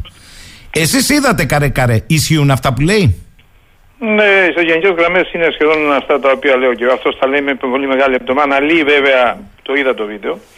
Αναλύει τις. φανταστείτε ότι οι χρόνοι εδώ είναι κλασματικοί. Οι χρόνοι στου οποίου γίνονται, για να καταλαβαίνουν και οι ακροατές σας. Και μόνο η ύπαρξη ανάλυσης αυτού του συγκεκριμένου βίντεο που έκανε ένας φίλος της ε, δικός σας της εκπομπής σας ε, δείχνει πόσο πίσω είμαστε σαν χώρα στο κομμάτι πόσο μήπως δεν θέλαμε περισσότερο δηλαδή δεν επιδιώξαμε να το διερευνήσουμε. Γιατί το λέτε, εξηγήστε το. Θα σας το εξηγήσω. Ε, σε όλες τις ε, προηγμένες χώρες ε, υπάρχει η λεγόμενη η ανεξάρτητη επιτροπή διερεύνησης ε, μεγάλων ατυχημάτων. Δυστυχώς στη χώρα μας δεν υπάρχει. Αυτές οι μεγάλες επιτροπές έχουν στη διάθεσή τους κάθε στοιχείο και κάθε τεχνικό μέσο που θα μπορούσε να ερευνήσει. Η ύπαρξη ενός τέτοιου βίντεο είναι πάρα πολύ, πάρα πολύ καλή για, τον, για την έρευνα. Να σε φανταστεί μόνο, ε, είπα και χθες κάπου ότι ε, με, ένα, με ένα τηλεφακό ψάχνουμε ένα αστέρι 4 εκατομμύρια ε, έτη φωτός μακριά και από το φως το οποίο βλέπουμε καταλαμβανόμαστε τι αέριο υπάρχει στην επιφάνειά του. Φανταστείτε λοιπόν ένα βίντεο το οποίο έχουμε και είναι γήινο, με γήινους χρόνους, ένα, μια πολύ καλή επεξεργασία που θα μπορούσε να γίνει, σε- όπως είπε και ο, Μμμ. ο, ο ακροατής σας, θα μπορούσε να μας δώσει απαντήσεις από το χρώμα και μόνο των, ε, των υλικών το οποίο καίγονται. Εγώ εμπειρικά και μακροσκοπικά, χωρίς να έχω κάνει καμία ανάλυση, έχω ήδη, χωρίς να έχω καμία ανάλυση, πει αυτά τα οποία τα λέω και τα λέω και με την ε, δύναμη του όρκου που έχω δώσει στην τέχνη και την επιστήμη μου, αλλά και με την εμπειρία την οποία έχω. Και είναι, γι' αυτό αποκλείω την περίπτωση του, Της σιλικόνης. της, της σιλικόνης και ε, αναδεικνύω αυτό το οποίο σε όλη μου τη ζωή σπούδασα και σε όλη μου τη ζωή έζησα. Είμαι κοντά σε αυτό που είπε ο κ. Δασκαλάκης, μένει μόνο να διερευνήσουμε ποιο είναι το υλικό. Μάλιστα. Και μπορούμε εύκολα να το δούμε και να το εξετάσουμε για να δούμε πόσο συμμετείχε διαβάζοντας τις εκθέσεις του Γενικού Σημείου του Κράτους. Άρα μένει να μάθουμε τι χρώμα έχει για παράδειγμα το ξυλόλιο, το βενζόλιο, το τολουόλιο και όμενα; Θα ήθελα να πω εδώ ότι οποιοδήποτε πόρισμα των πραγματονομώνων σε αυτές τις μεγάλες επιτροπές μπαίνει στον εξομοιωτή, στον προσωμιωτή ή εξομοιωτή αν θέλετε και αν δεν επιβεβαιωθεί απορρίπτεται. Μάλιστα. Ε, αυτό το κυκλικό χρώμα και έτσι θα πάω σε μια διακοπή της έκρηξης, το μπλε, σας προβληματίζει; Γιατί μου γράφατε εδώ στις παρατηρήσεις σας ότι είναι χρώμα του κειμένου υγραερίου. Κοιτάξτε, όσον αφορά το κέντρο είναι το, χρόνο, το χρώμα της καύσης. Το αντιλαμβανόμαστε όλοι. Το άκαυτο μέρος, το ηρίζον δηλαδή, δείχνει το χρώμα το οποίο κάνουν τα υγρά καύσιμα εξαερούμενα συμπεριλαμβανομένων και των αερίων. Γιατί ξέρετε ότι η βενζίνη ποτέ δεν καίγεται ως βενζίνη και έχονται αέρια, η ατμή της βενζίνης. Δηλαδή, ε, ε, όταν το αέριο που προέρχεται από υγρό πιεσμένο καίγεται, παρουσιάζει αυτό το φαινόμενο. Υπάρχουν ο- κάθε αέριο το οποίο καίγεται στο υλικό του χρώμα. Άρα είναι πάρα πολύ εύκολα αναλύόμενα ε, σε βάθος αυτά τα βίντεο που εγώ δεν έχω την τεχνική ε, δυνατότητα θα μπορούσαν να μας δώσουν κατά προσέγγιση το υλικό. Και όταν έχουμε και ενδείξεις, έχω μάλλον στοιχεία μέσω των ε, δειγμάτων τα οποία ελήφθησαν ένα μήνα μετά και δείχνει την παρουσία υλικών που καιόμενα έχουν τέτοιες συμπεριφορές όπως εκρη, εκρη, αναφλεξιμότητος και εκρηκτικότητος, δηλαδή δι, βγαίνοντας στον αέρα αποτελούν εκρηκτικό μείγμα, κάτι που δεν κάνει το ξυλόλιο, το ξυλόλιο, το, η σιλικόνη, αν είναι δυνατόν. Έχουμε υλικά τα οποία τα ψάξαμε και τα βρήκαμε έσω και εκ των υστέρων. Υπάρχουν στα δείγματα, τα οποία ερχόμενα σε επαφή με τον αέρα παρουσιάζουν, γι- γίνονται εκρηκτικά.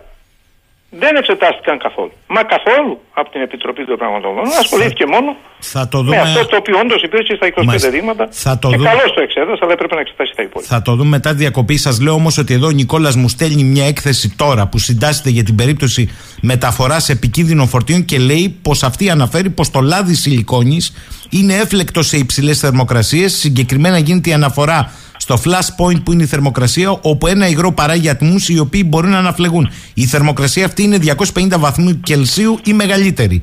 Οι θερμοκρασίες λέει μιας ηλεκτρικής εκένωσης ανάγονται σε χιλιάδες βαθμούς Κελσίου.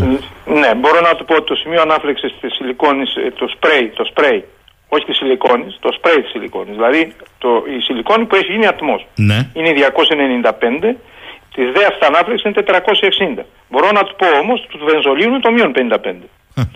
Σε καμία όμως από τις ενδείξεις παρατηρήσεις, εγώ διαβάζω τον κανονισμό 1272 της Ευρωπαϊκής Ένωσης, αυτό που ισχύει κατά τη μεταφορά. Κανένα μέτρο. Κανένα μέτρο. Αντίθετα όμως, ερευνούμε για αυτήν και καλά κάνουμε και ερευνούμε, αλλά την ίδια ώρα έχουμε την παρουσία άλλων υλικών τα οποία δεν δικαιολογούνται να είναι εκεί. Λοιπόν, Ένας κρα- υλικό είναι δικαιολογείται. Γιατί κρατήστε- είναι ναι, ναι, ναι. μέρος κίνησης του τρένου.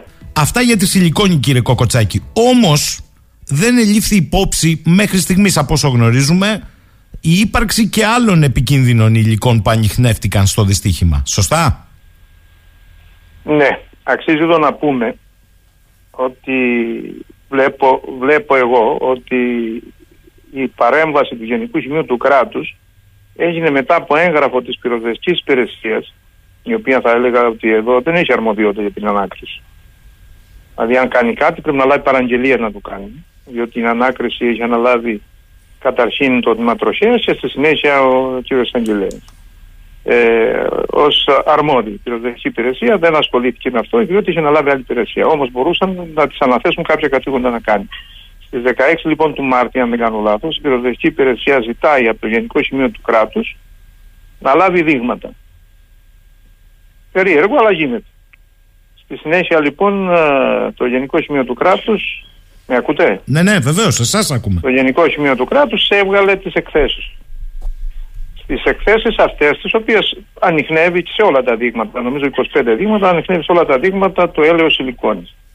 Σε όλα, στα περισσότερα όμως των δειγμάτων, σας διαβάζω ένα ταυτοποιητή παρουσία κυκλικών και μη κυκλικών μεθυλοεξανίων, ισχομερών, ξυλολίου, εθυλοεξανόλης, εθυλο κλπ, βενζόλιο, ένα, βενζόλιο 4, μεθύλιο, βενζόλιο, βενζόλιο. Δηλαδή σε όλες, σε μία υπάρχει ένδειξη ξυλολίου, στην άλλη υπάρχει, σε όλες τις άλλες βενζόλιο, ε, βενζόλιο και σε μία από αυτές το λουλόλιο.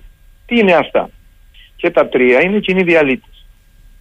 Είπαμε ότι ερευνάται μόνο η περίπτωση του ελαίου σιλικόνης, το, του οποίου η παρουσία είναι συναφές με το δυστύχημα, διότι το έλαιο σιλικόνης αποτελεί ε, συστατικό των μετασχηματιστών των, της ηλεκτράμαξης. Δεν ερευνάται. Ε, στη συνέχεια λοιπόν ο ίδιος η ίδια υπηρεσία ε, ρωτά ποια είναι η συμπεριφορά ε, να αναλυθεί από τους ειδικούς επιστήμονες ποια είναι η συμπεριφορά του, του σπρέι του, της σιλικόνης και απαντάει επίσημα με έγγραφο ποια είναι η συμπεριφορά της σιλικόνης έναντι του πυρός που δείχνει αυτά που είπαμε ότι όταν βρεθεί σε πολύ ψηλές θερμοκρασίες μπορεί να αποτελέσει έφεκτο υγρό. Αυτή είναι και η συμπεριφορά της, που είπε και ο, ο ακροατής σας. Το, το ίδιο ερώτημα όμως δεν δόθηκε και για τα άλλα υλικά που υπάρχουν στα συγκεκριμένα δείγματα που ελήφθη. Τώρα τι είναι αυτά τα τρία υλικά; Το ξυλόλιο ανοιχνεύτηκε σε ένα. Θα ήθελα να πω ότι σε ένα ερώτημα τυχόν που θα γεννηθεί στον ακροατή σας, αν πώς διατηρήθηκαν τα δείγματα αυτά ένα μήνα μετά; Μ, θα έλεγα ότι η παρουσία, η παρουσία του ελαίου σιλικόνης, αυτό θα είναι ίσως θα ακούσετε πρώτη φορά, η παρουσία του ελαίου σιλικόνης προστάτευσε την ε, παρουσία, τη διαφύλαξη λοιπόν σε εμάς τους ερευνητές μετά από ένα μήνα την παρουσία του ξυλολίου, του τουλολίου και του βενζολίου, διότι ε, κατά παράδοξο τρόπο το ξυλόλιο αλλά και το βενζόλιο διαλύουν τα ελαία, άρα συντηρούνται μαζί. Ε, ανακατεύτηκε λοιπόν το ένα με το άλλο και έτσι διατηρήθηκε στο... Ως διαλύτες, ως διαλύτες λοιπόν της σιλικόνης συντηρήθηκαν και αυτοί. Πιθανόν, πιθανόν αν ερευνηθεί το έδαφος ακόμα, ίσως υπάρχουν ακόμα μαζί με το λάδι. Και ίσως το μόνο υλικό το οποίο τελικά, το υλικό το οποίο τελικά δεν κάηκε, το ξυλόλιο δηλαδή, το τολουόλιο και το βενζόλιο που δεν κάηκαν, γιατί προλαβαίνω τους ακροατές που θα πούμε είναι δυνατόν αυτά σαν έβλεπε με μείον 55 θερμοκρασία, θα έπρεπε πώς υπάρχουν δείγματα και δεν κάηκαν στην ατμόσφαιρα αυτά που σώθηκαν, σώθηκαν επειδή ακριβώς ανακατεύτηκαν με το. Ένα σημικό θα μπορούσε να μας το βεβαιώσει άλλος και μας έδινε και την απάντηση γιατί δεν ήταν, το... γιατί δεν ήταν τα σπρέι σιλικόνης αυτά που άνοιξαν. Γιατί αυτά ακριβώς προστάτευσαν τα δείγματα τα οποία βρήκαμε σήμερα. Το έλαιο σιλικόνης που δεν κάει. Δεν μου λέτε κύριε Κοκοτσάκη, μισό λεπτό, πέρα από την ανάλυση. Δελτία επιστο... αποστολής, φόρτωσης, τιμολόγια δεν είχαν τα τρένα, το τι κουβαλούσαν. Δηλαδή πρέπει να αναλύσουμε το χώμα, τη σιλικόνη και τους διαλύτες της για να βγάλουμε συμπέρασμα. Είναι απορία μου αυτή. Και εμένα και πολύ, πολύ κόσμο δηλαδή. Έτσι, το απλό λέω αν ε, αποτελούσαν, ε, σίγουρα, σίγουρα θα έχουν ερευνηθεί όλα αυτά. Αλλά όλα ξεκινάνε από τον πραγματογνώμονα, ο οποίος ε, ανακαλύπτει ένα υλικό το οποίο προκάλεσε τη φωτιά. Μάλιστα. Όταν, όταν ο πραγματογνώμονας λέει τη φωτιά την προκάλεσε το έλαιο σιλικόνης, άρα η σιλικόνη ήταν φυσική παρουσία μέσα στα τρένα, δεν έχουμε κάτι να διερευνήσουμε. Αν όμως ε, ερευνούσαμε το βενζόλιο παράδειγμα ή το τουλολεόλιο, τα οποία είναι κρυφτικά και με το που έρχονται σε επαφή με τον ατμόσφαιρο. Επίσης, ένα άλλο περιστατικό το οποίο θα μπορούσαμε και εκεί να αναλύσουμε είναι ο μυστηριώδης τραυματισμός των, των τεσσάρων πυροδοστών. Αυτά τα εγκάβματα λέτε. Φυσικά, χημικά εγκάβματα είπαν οι γιατροί οι οποίοι τους εξέτασαν. Χημικά εγκάβματα. Λοιπόν, Μάλιστα. Νομίζω ότι έχω, έχω την εξέτασή τους. Χημικό έγκαμα τρίτου βαθμού, καρπού και άκρα χειρός. Από ό,τι έχω πληροφορηθεί από προσωπική κουβέντα που είχε κάποιος εξ ημών της Επιτροπής, δηλαδή των Τεχνικών Συμβούλων, ε, είναι ότι τα νερά, τα, τα νερά της πυρόζας έπεφταν πάνω τους και προκάλεσαν ε, αυτό το, ναι, διαπέρασαν τη στολή τους είναι το χημικό έγκαμα. Δηλαδή μέσα στο... Ενισχύει αυτό που σας έλεγα προηγουμένως ότι το βενζόλιο, το ολαιόλιο κλπ. ήταν ανακατεμένα με το έλαιο της σιλικόνης το οποίο ε, με το νερό το οποίο πέφτει και το μεταφέρει, πέφτει πάνω στις στολές και προφανώς αυτή είναι η δική μου έκδοση προκάλεσε χωρίς χημικό έγκαμα δηλαδή δεν έρθει σε επαφή με φωτιά με ένα υλικό το οποίο το μεταφέρει το νερό. Αυτό τους προκάλεσε τα, εγκάμα, τα χημικά εγκάματα. Και αν θα δούμε την ανάλυση τόσο του βενζολίου όσο και του ξυλολίου, θα έλεγα μόνο για το ξυλόλιο για να το ακροατές σας ότι έχει 150 εξα, ε, ε, ε, πώς τα λένε αυτά που έχουμε στη βενζίνη ε, οκτάνια, οκτάνια, οκτάνια. Ναι και η, η ικανότητα της βενζίνης λέμε η πολύ καλή βενζίνη έχει 99 οκτάνια και είναι πάρα πολύ ακριβή. Θα έλεγα ενδεικτικά ότι το, το ξυλόλιο έχει 150 οκτάνια. Καταλαβαίνετε λοιπόν ε, πόσο εκρηκτικό είναι στην επαφή του με τον αέρα και σε υψηλές θερμοκρασίες που έδωσε ο σπιρτηρισμό και οι εκτόνε των ηλεκτρικών καλωδίων, θα διαπιστώσει κανείς πόσο πολύ εύκολα. Όσο για τις μικροεκρήξεις, τις οποίες αναλύει το, το βίντεο του κυρίου Δασκαλάκη. Προφανώς η, η πρώτη και η δεύτερη που γίνεται σε κλάσματα δευτερολέπτων, με διαφορά μια την άλλη, ίσως μας δώσει απάντηση το που ήταν αποθηκευμένα αυτά τα υλικά. Γιατί προφανώς δεν ήταν σε βιτία γιατί ήταν, ήταν εμφανές. Μπορεί να ήταν σε δοχεία. Μεγάλα δοχεία στο εσωτερικό. Δηλαδή μπορεί να συμβεί έτσι. Και το οποίο με τη, με τη σύγκρουση σπάει, έρχεται σε επαφή με το περιβάλλον, η θερμοκρασία υπάρχει και γίνεται αυτό που γίνεται. Και η διαφορά αυτό που λέει ότι έχουν μια έκρηξη, δεύτερη έκρηξη και όλα μαζί μετά μας κάνουν την μπάλα, είναι αυτό που λέμε ότι σπάει το πρώτο και σπάει και το δεύτερο. Με μικρή ταχύτητα, διότι η σύγκρουση ήταν πάρα πολύ μεγάλη. Για σας ως τεχνικό σύμβουλο, με ρωτάν πολύ εδώ, των θυμάτων, ε, των οικογενειών των θυμάτων, τόρθων, ε, είναι ένα ερωτηματικό αν μετέφερε κάτι λαθρέα η εμπορική αμαξοστοιχεία; Να νομίζω ότι από, την, ε, από το σύλλογο των ε, θυμάτων αυτό μετεπιτάσσεως τίθεται. Και στην έρευνα πάνω αυτό θα πρέπει να ερευνηθεί, σαφώς. Μάλιστα. Αλλά είπα όλα, όλα ξεκινάνε από τη λάθος τοποθέτηση. Δεν μου λέτε, Όταν το, η- το ξυλόλιο χρησιμοποιείται στην οθεία καυσίμων, σωστά; Οι Ηνωμένες Πολιτείες είναι η πρώτη χώρα παραγωγής και των τριών υλικών που είναι Μάλιστα. εκπληκτικό το ότι βρέθηκαν και τα τρία υλικά που, νόθε- που χρησιμοποιούνται για την οθεία των καυσίμων. Μάλιστα. Το δε, βεν- το δε βενζόλιο μπορεί και από μόνο του να χρησιμοποιηθεί. Δηλαδή έχει παρατηρηθεί πολλές φορές με δυνάδικα στην Ελλάδα. Ε, έχουν συλληφθεί να, αντί για βενζίνη να χρησιμοποιούν ξυλό, ε, βενζόλιο, μόνο το βενζόλιο, το οποίο είναι 99 οκτανίων. Δηλαδή είναι, ε, είναι ένα υλικό το οποίο ενώ δίνει ενέργεια στο αυτοκίνητο είναι πάρα πολύ φθηνό. Η παραγωγός τώρα οι ΗΠΑ βγάζει εκατομμύρια τόνους το χρόνο και ακούγεται, γιατί δεν θέλω να δυσφημίζω και χώρες, ότι η χώρα η οποία κάνει τη μεγαλύτερη νόθηση καυσίμων είναι η Βουλγαρία. Ακούγεται στην Ελλάδα. Μάλιστα.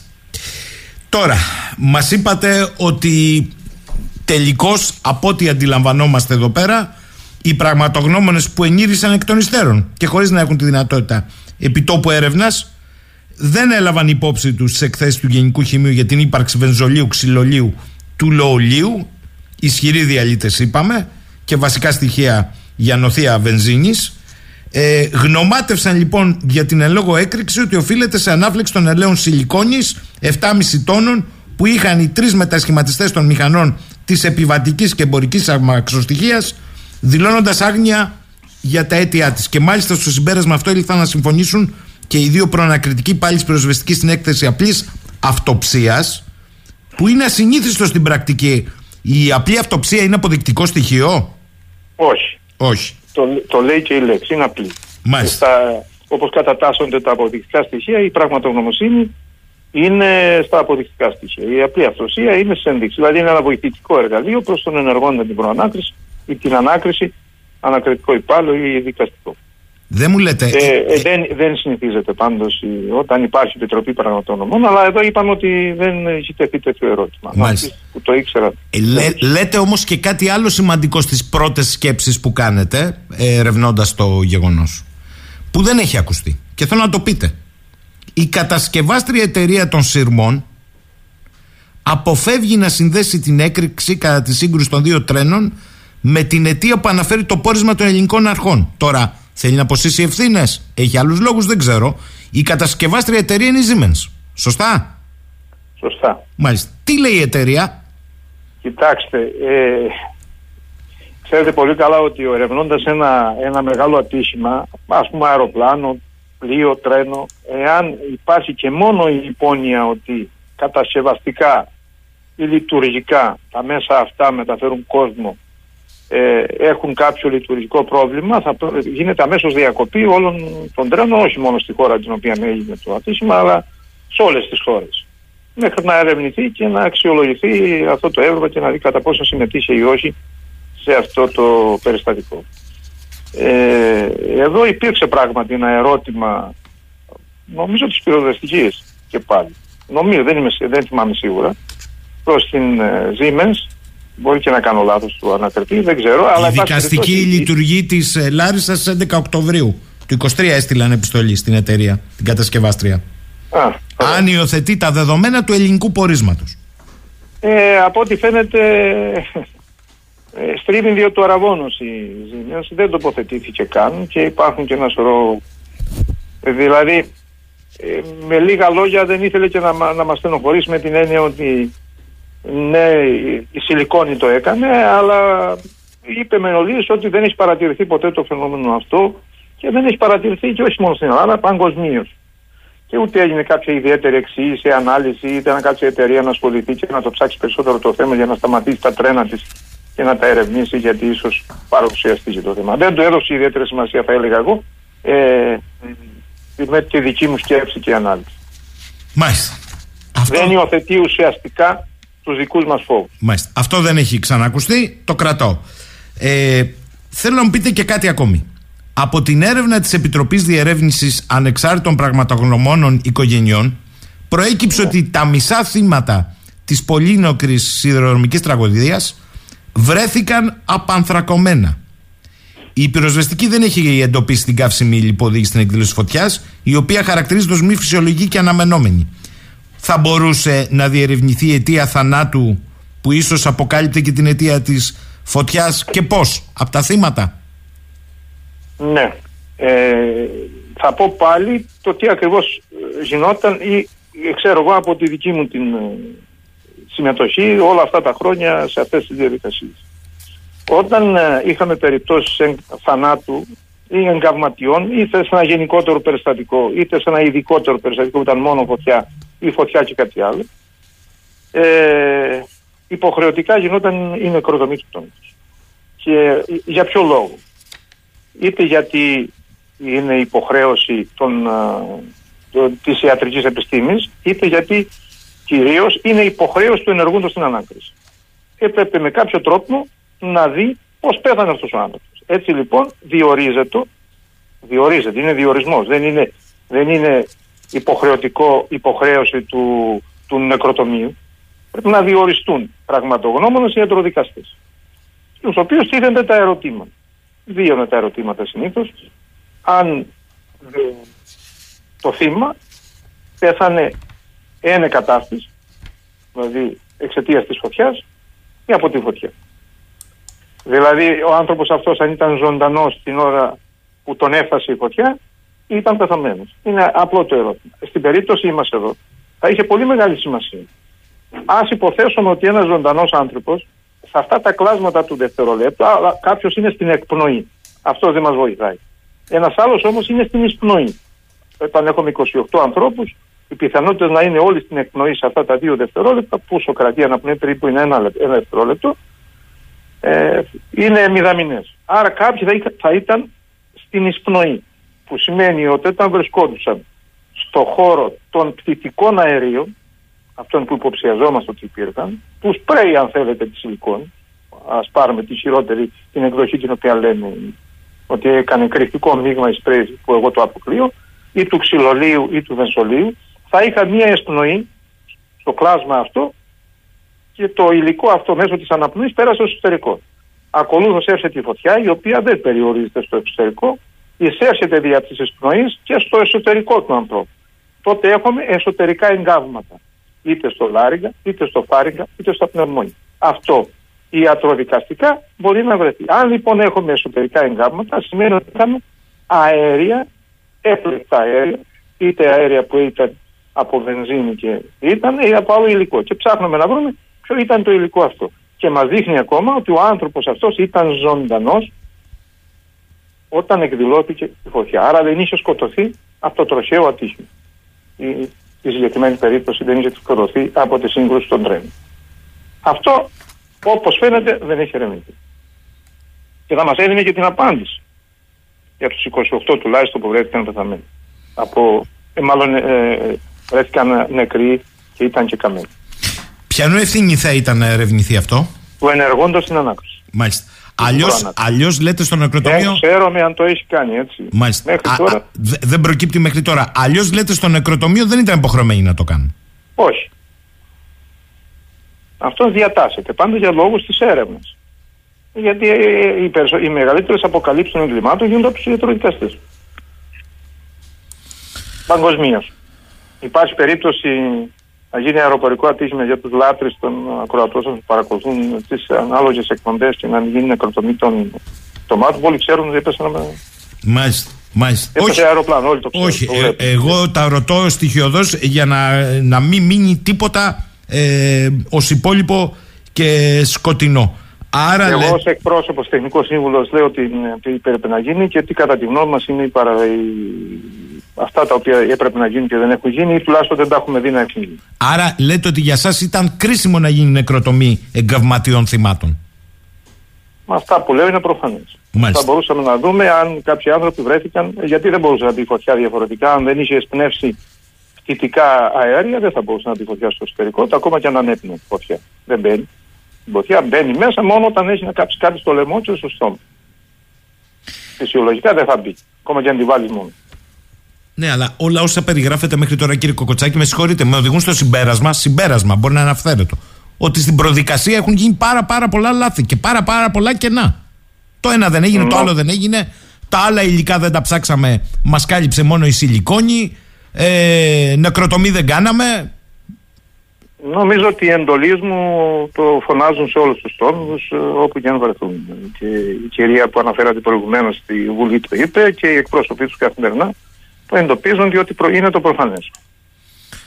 Ε, λένε κάποιοι εδώ, κύριε Κοκοτσάκη, μπορεί η σιλικόνη, όχι, δε, εγώ λέω όχι, εσείς θα μας πείτε, μπορεί η σιλικόνη να είχε ακριβώς αυτό το λόγο, να προστατεύσει τη λαθρέα μεταφορά των άλλων υλικών. Όχι παιδιά, η σιλικόνη ήταν στους μετασχηματιστές των δύο τρένων που κινούνται, μην μπερδεύεστε.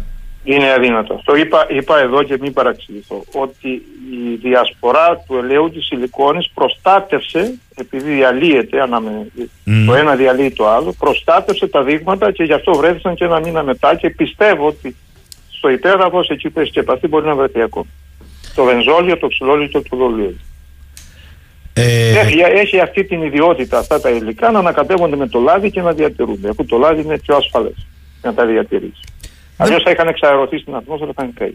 Δεν μου λέτε κύριε Κοκοτσάκη εκ των υστέρων τώρα που, που οι συγγενείς των θυμάτων για τις διάφορες υποκατηγορίες αυτούς της τραγωδίας εγκλήματος έχουν τεχνικούς συμβούλους όπως έχουν εσάς για την πυρκαγιά. Έχετε κληθεί από αρμόδιες αρχές ή έχουν ληφθεί υπόψη αυτές οι παρατηρήσεις που κάνετε; Ε, να κληθούμε όχι δεν είναι συμβατό με την έννοια Μάλιστα. ότι Μάλιστα. είμαστε τεχνικοί σύμβουλοι των, ε, θα έλεγα δεν είναι αντίπαλοι ακριβώς ε, εάν χρειαστούν όμως να πάρουν πληροφορίες από εμάς μπορούν, και- μπορούν να το κάνουν με την ολοκλήρωση της ανάκρισης Μάλιστα. μπορούν να το κάνουν Ε, σας ε, έχετε δει να γίνεται μια προσπάθεια να στραφούν οι έρευνες και προς αυτά που επισημαίνετε; όχι Όχι.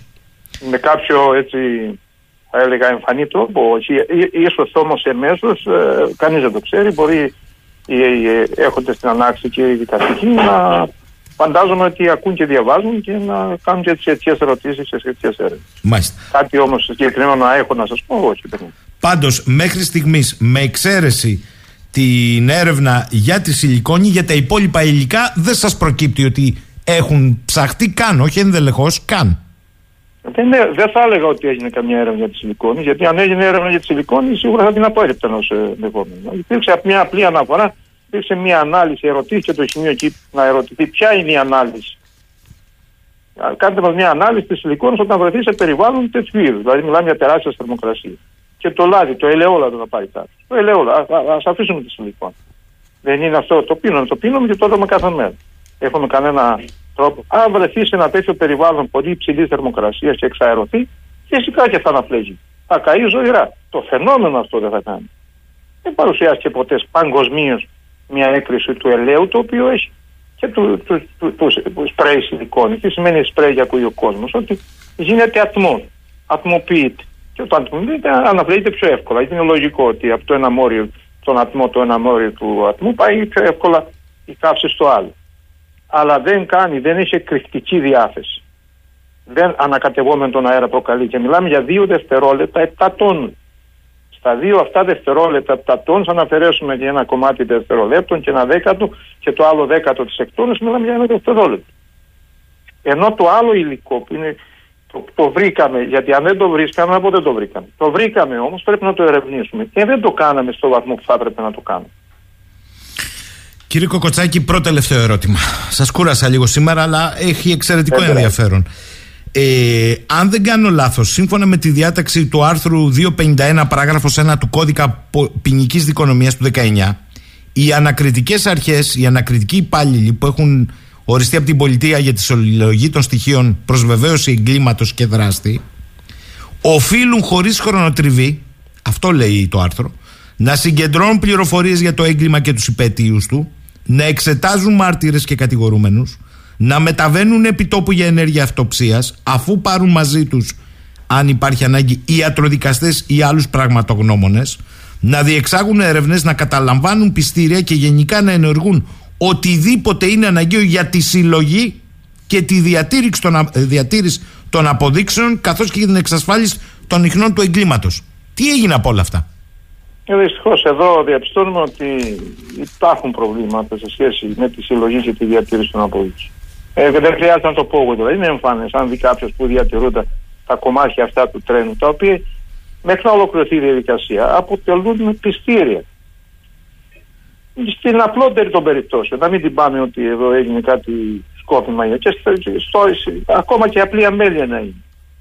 Και σε αυτή την περίοδο να διατηρηθούν μέχρι την ολοκλήρωση, μέχρι να υπάρξει μια διάταξη ε, εισαγγελική, δικαστική που να λέει ότι απελευθερώνονται πλέον. Όπως από ένα ακίνητο μέχρι οτιδήποτε άλλο. Όλα αυτά, σε όλα αυτά όμως, όπως διαπιστώνεται, και δεν το λέμε μόνο εμείς, το λέει και η έκθεση του, ε, από την Ευρώπη δηλαδή, η δικαστική εξέλιξη που έχουμε και από εκεί, δείχνει ότι κάτι δεν κάνουμε καλά. Και, εμφανές. στη συλλογή και τη διατήρηση των αποδείξεων ή των στοιχείων που διαβριζόνται να διερευνήσουν. Οι πραγματογνωμίε δεν είναι μόνο οι πραγματογνωμίε που διορίζει η πολιτεία. Και οι αντίδικοι έχουν και αυτοί δικαιώματα. Και πρέπει και σε αυτούς να έχουμε αποδείξει συνεχώ να δείξουμε. Όταν δεν τις διατηρήσουν, πώς θα τις δείξουν. Είχαμε κανένα, κα, τίποτα ανάγκη να κρύψουμε, δεν ξέρω. Στο διατάφτα με τα μέχρι στιγμής δεδομένα, το τονίζω αυτό, με τα μέχρι στιγμής δεδομένα, πού οδηγείστε, είστε τεχνικός σύμβουλος, πού οδηγείστε; Κοιτάξτε, σας έχω πει και άλλη φορά ότι εμείς ε, στοιχώς ε, εγώ, κάποιοι άλλοι συνάδελφοί μου έχουν πάει και στο πεδίο. Η όλη μας, ε, όλη μας σχέση με το πεδίο στην πραγματικότητα είναι πολύ, πολύ χειρότερη από ότι αυτά που περιγράφουμε. Δηλαδή είχαμε τη δυνατότητα πολύ μακρινά να τα δούμε και εκ των υστέρων. Ε, και όποια αναγκαστικά ερμηνεύουμε, ερμηνεύουμε αυτά τα οποία α, κάνουν οι άλλοι. Και εκεί διαπιστώνουμε τις παραλήψεις της ενής. Η δική μου η άποψη προσωπική, προσωπική επιστημονική θα έλεγα ή εμπειρική είναι ότι ε, έγινε η, ότι κάποιο υλικό, έφλεκτο, εκρηκτικό, ερχόμενος σε επαφή με τον αέρα, είχε το σπινθήρα, προκάλεσε αυτό το οποίο προκάλεσε. Από εκεί και πέρα είναι θέμα των ερευνητών να ερευνήσουν, όχι δώσουμε τη φορτωτική να δούμε τι κρατικουβαλά, γιατί αν κάποιος κουβαλάει ένα τέτοιο υλικό σίγουρα ε, δεν το παίρνει με φορτωτική, να δούμε αν ενισχυθεί αυτή η εκδοχή την οποία εγώ λέω. Πάντως ε, και μόνο το περιστατικό ότι 28 άνθρωποι, 57 πέθαναν και 28 ε, κάηκαν από τη φωτιά θα έπρεπε να μας ε, κάνει να δώσουμε μεγαλύτερη σημασία από ό,τι έδωσαν φίλοι και συνάδελφοι πραγματογνώμονες το πώς προήλθε αυτή η συγκεκριμένη φωτιά. Κύριε Κοκοτσάκη, θέλω να σας ευχαριστήσω για αυτή την αναλυτική συζήτηση σήμερα, πρωί Τετάρτη. Θα τα ξαναπούμε, είναι προφανές. Καλή σας ημέρα. Εγώ σας ευχαριστώ και εγώ σας ευχαριστώ να είστε καλά.